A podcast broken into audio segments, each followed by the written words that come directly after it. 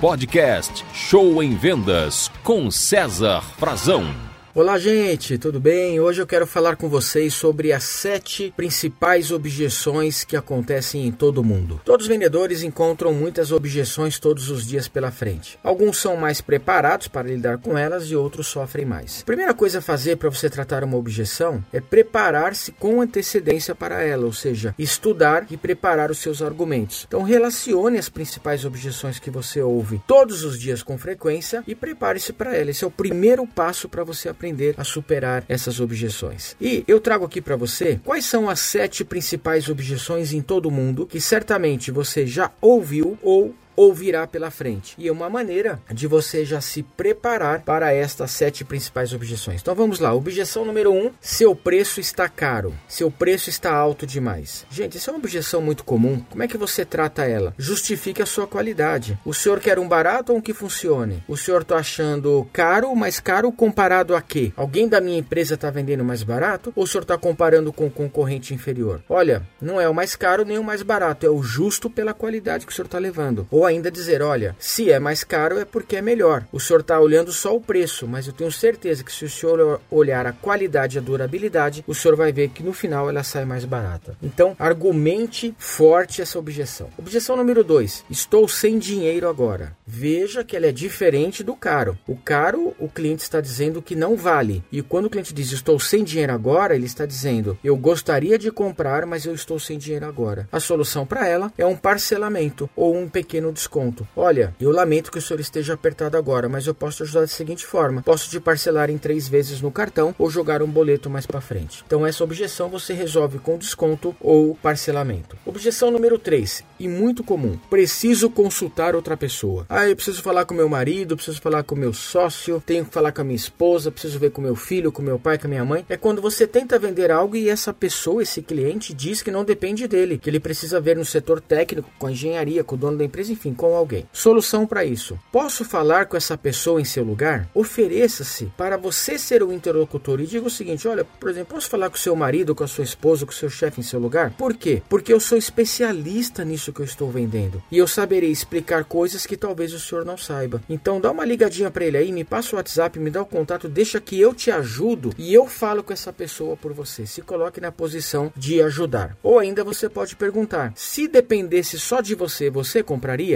Vamos supor que você não precisasse consultar outra pessoa. Só por você, você compraria? É uma maneira de você saber se essa pessoa está falando a verdade e precisa consultar ou se realmente está enrolando. Quando ele responder: ó, por mim tá fechado, eu gostei, eu, eu fecharia. Pô, é um, é uma pendência, é um cliente bom. Agora, se ele responder, ah, não sei, eu achei caro, eu precisaria ver, quer dizer, se nem ele comprou a ideia, você acha que ele irá passar isso adiante? Não vai, né, gente? Então, força aí nessa objeção, tá? Quarta objeção, estou só pesquisando. Ou dá uma raiva ouvir isso, né, gente? Então, tá de falar pro cliente, pô, não tem nada melhor para fazer do que vir só pesquisar? Mas não podemos, né, gente? Então, estou só pesquisando. Pode ser uma desculpa, que ele achou caro está com vergonha de falar que é caro, ou pode ser que ele está frio, ele está morno, nada encantou ele, não despertou, ele não, não está com desejo ainda para comprar. Então procure é, entender qual é o sonho dele, a necessidade, a dor dele, o que ele está buscando, para você tentar ver se consegue alguma chave para criar desejo nele. Talvez falar que você tem uma oportunidade única, que está acabando, que é uma promoção, são gatilhos mentais que podem despertar a pessoa e tirar ela do estado de uma pesquisa para um estado de compra, ok? Procure utilizar então gatilhos mentais. Objeção número 5: vou pensar, me liga amanhã. Vou pensar,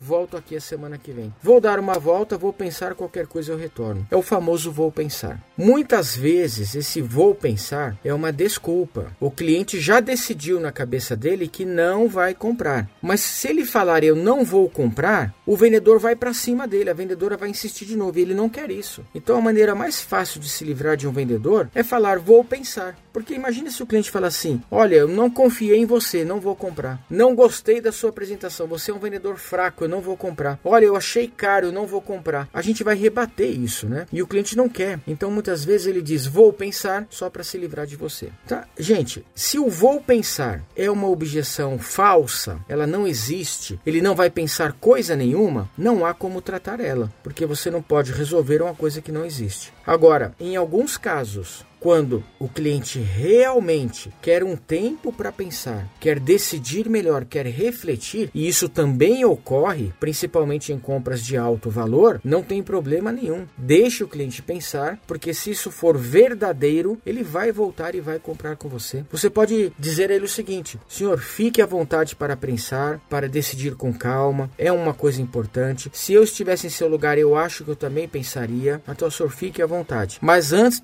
eu queria dizer-lhe uma coisa. Independente do que o senhor pensar e pesquisar lá fora, eu e minha empresa cuidaremos melhor do senhor do que qualquer outra empresa no mercado. Ok? Então deixe ele pensar, mas assuma com ele um compromisso que, seja lá o que acontecer, ele terá o melhor atendimento do mundo comprando com você. Objeção número 6, número seis, já tem o fornecedor. Ah, eu já compro, já tenho fornecedores. Diga para o seu cliente, que bom, que ótimo que o senhor tem um fornecedor. Isso é um motivo de tranquilidade. Poderíamos ser a sua segunda opção? Por favor, o senhor poderia nos dar uma chance para sermos aí uma segunda opção? Posso te mandar uma amostra? Vamos fazer uma demonstração? Compra apenas uma caixinha ou uma unidade só para o senhor conhecer. Vai que o senhor gosta, né? Ou, ou talvez um dia o senhor tenha problema com o seu fornecedor atual e nós já estamos aqui pronto para lhe atender. Então coloque-se como uma segunda opção e nunca fale mal do fornecedor dele atual, tá legal? E nesse caso, se você também tiver uma promoção, uma oferta sensacional, uma condição única, talvez você consiga reverter essa objeção e ganhar o seu cliente. E a objeção número 7 é a famosa estou sem tempo agora. Ok? Ah, não posso agora, estou sem tempo. Ok,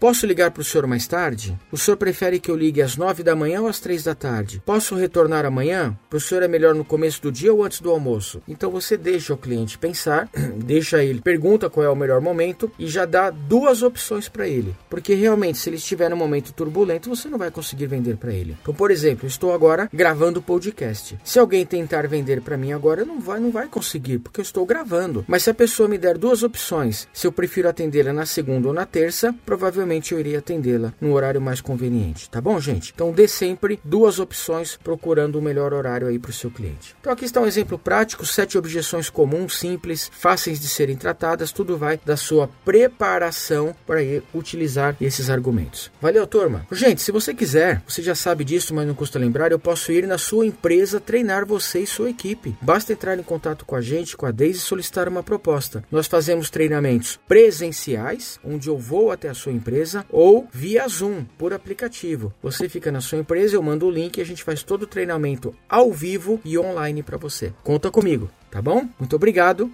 boas vendas e sucesso, gente. Você ouviu Show em Vendas com César Frazão.